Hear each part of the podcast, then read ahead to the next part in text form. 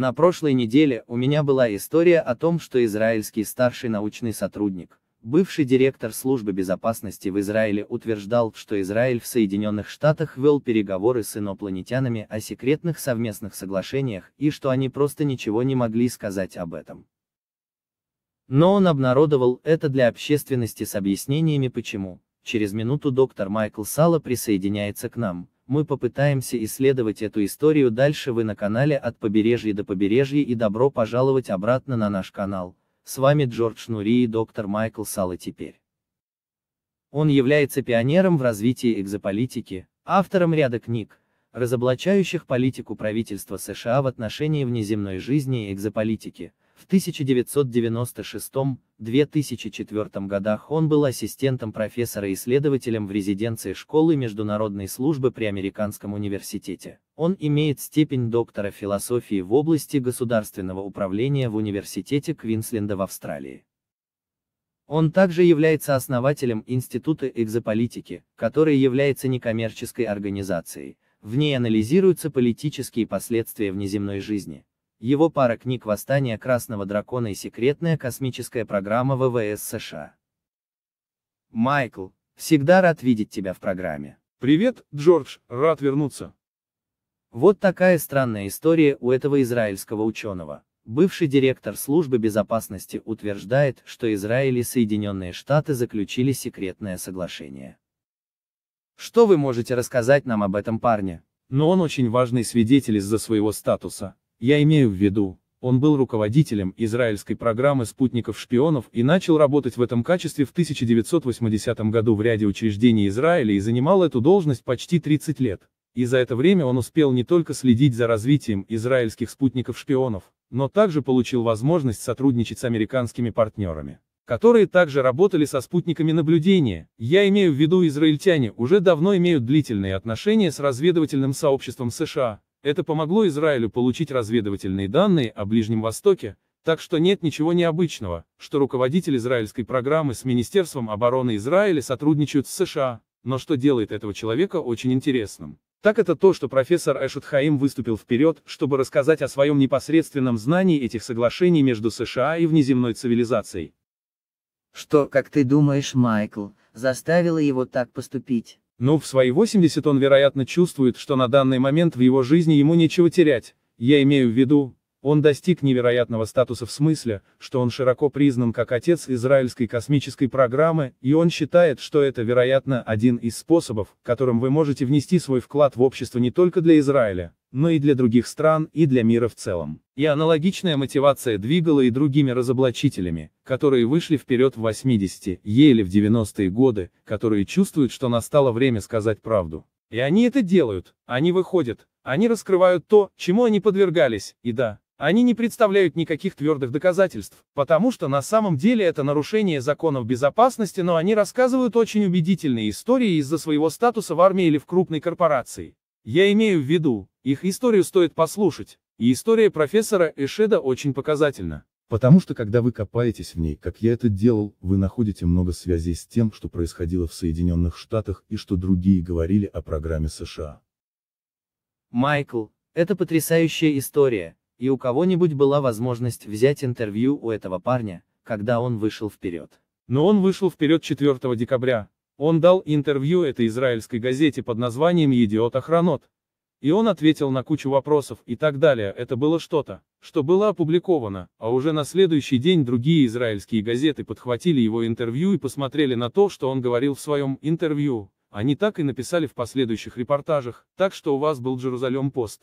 Еврейские новости в Израиле. Ряд газет говорили о его интервью и что он сказал, и одна из вещей, которые люди сказали, которые хотят развенчать эту историю, вы знаете, он был неправильно процитирован, что там было приукрашивание того, что он сказал, но на самом деле, если вы идете к первоначальному источнику новостей, которым является то интервью, я имею в виду его слова. Он отвечает прямо на вопросы и отвечает на них прямо так. И все это есть на иврите. И поэтому если вы этого не сделаете, вы не являетесь носителем иврита. Вы всегда можете использовать Google Translate, чтобы получить приблизительное представление о том, о чем он говорил, так что не было никакого искажения цитат. Не было никаких прикрас, и те вещи, о которых он говорил о том, что США работают с инопланетянами, что были достигнуты договоренности, что на Марсе есть совместные базы, это те вещи, которые он прямо говорил об этом. Так что не было никакой неправильной цитаты. Так что он действительно раскрыл то, что он знал с возраста 30 лет плюс годы. Что он был вовлечен в израильское разведывательное сообщество либо в качестве руководителя израильской шпионской спутниковой программы, либо до этого, когда он работал офицером в Министерстве обороны Израиля.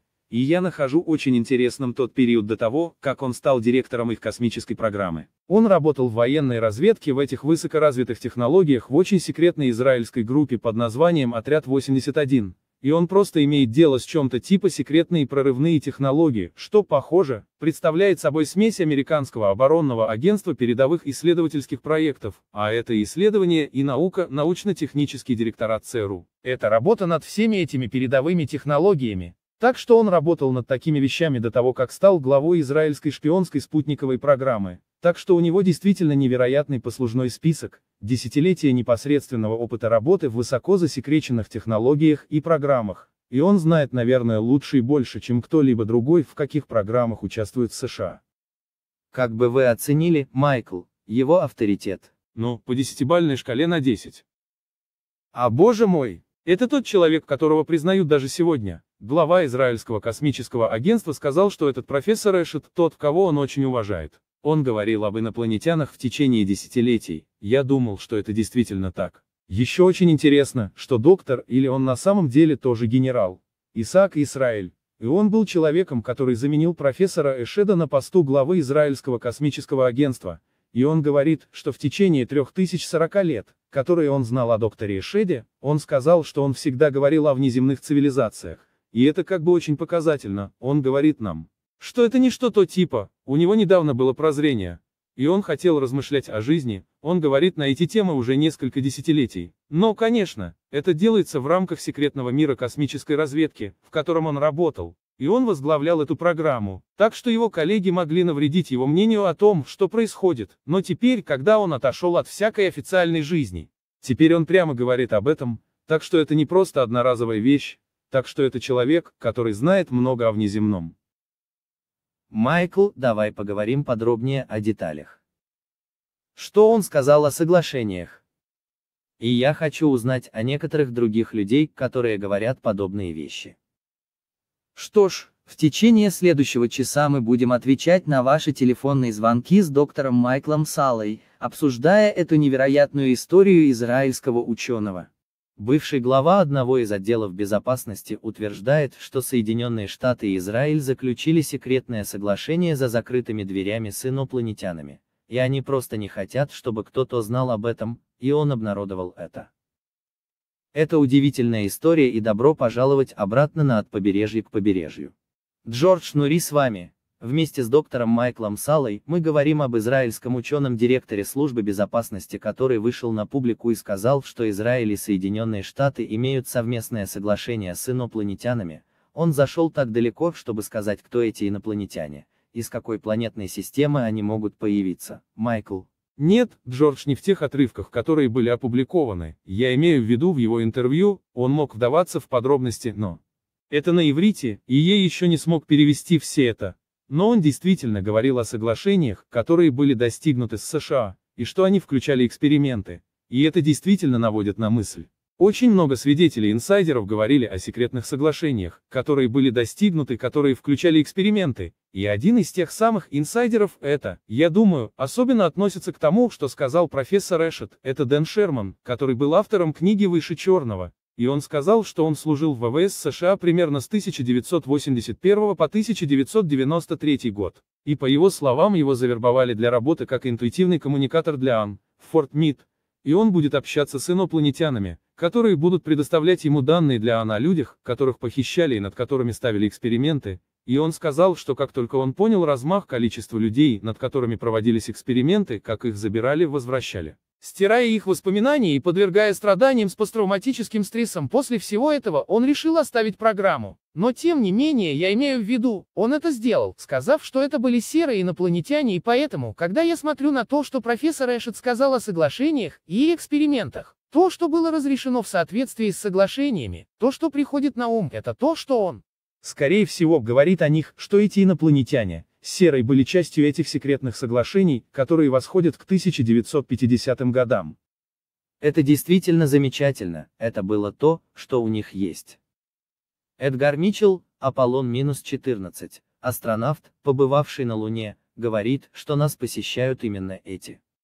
Ему уже говорили это, а потом, когда вы получаете другого профессионала, такого как директор Израильской службы безопасности, это начинает складываться в картину. Майкл, не так ли? Что ж, это так, когда вы получаете этих очень надежных людей, у которых нет ни интереса, ни желания вроде как рассказывать небылицы, но они просто говорят такие вещи, которые на самом деле вредят их репутации. Я имею в виду израильского профессора обвиняют в том, что он потерял рассудок и вроде как впал в маразм из-за того, что сказал это. Но он сказал, слушай, мне все равно, в смысле. Я просто хочу выбраться и сказать правду, я добился всего, чего хочу в жизни, у меня есть статус, так почему бы сейчас не выйти на публику с заявлением? И он абсолютно прав. И он, и такие люди, как Эдгар Митчелл и Филипп Корса, другие, такие, как Уильям Томпкинс, вы знаете, те, кому в 80-х и 90-х годах нечего было терять, выходили вперед, чтобы поделиться тем, что они узнали.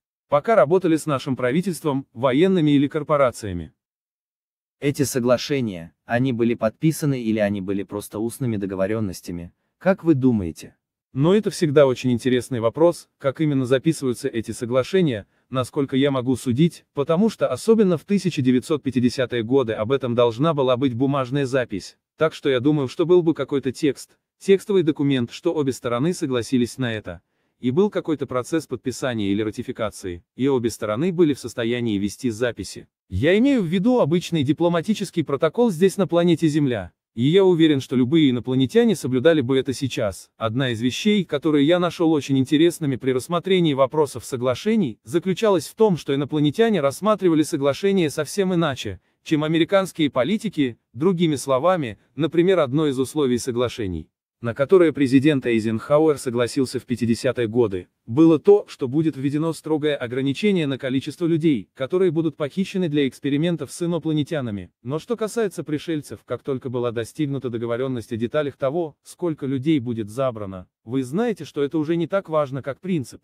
У них была цель здесь забирать людей и экспериментировать на них, так что, я думаю, президент Эйзенхауэр и его политические деятели думали, а вы знаете, может быть, они возьмут несколько десятков человек здесь и там и поэкспериментируют на них. Но на самом деле пришельцы забирали сотни тысяч по некоторым оценкам, и они все еще могут это делать, это совершенно точно. И это потому, что они смотрят на эти соглашения не столько с точки зрения фактических деталей того, что говорится, но с точки зрения основополагающих принципов, чтобы воспользоваться этим, потому что принцип таков, как только вы согласитесь, что хорошо забирать людей и экспериментировать на них, чтобы потом просто вернуть их невредимыми, то как бы с точки зрения инопланетян уже не имеет значения. Возьмете ли вы дюжину или миллион? Теперь в терминах консенсуса между инопланетянами и людьми. Почему они думали, что человечество не готово и не способно узнать об этом? Но это очень интересный комментарий. Этот профессор Эшет должен был сказать, что он говорил о Галактической Федерации. Он не объяснил точно, кто это был. Но я думаю, что это скорее всего не Галактическая Федерация, о которой люди часто думают в смысле того, как выглядят эти люди-инопланетяне, что они выглядят так же.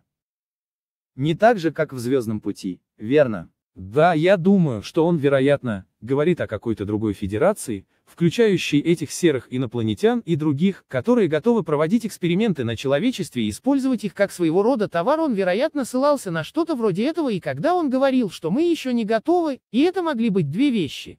Одна из них заключается в том, что с точки зрения инопланетян они не думают, что мы когда-нибудь будем готовы и потому они хотят держать все в секрете. Другой способ взглянуть на это заключается в том, что может быть, это галактическая федерация, о которой он говорит. Это более позитивный, что они действительно не хотят появляться и создавать социальный хаос, что и произошло бы, если бы они просто внезапно появились над крупными городами на своих материнских кораблях. И поэтому они ждут от нас чего-то вроде «достигните технологического уровня», на который мы не перейдем поэтапно, если эти огромные материнские корабли внезапно появятся над крупными городами. Так что это означает, что по словам доктора Кардашова мы находимся на 0,7 уровне цивилизационного статуса.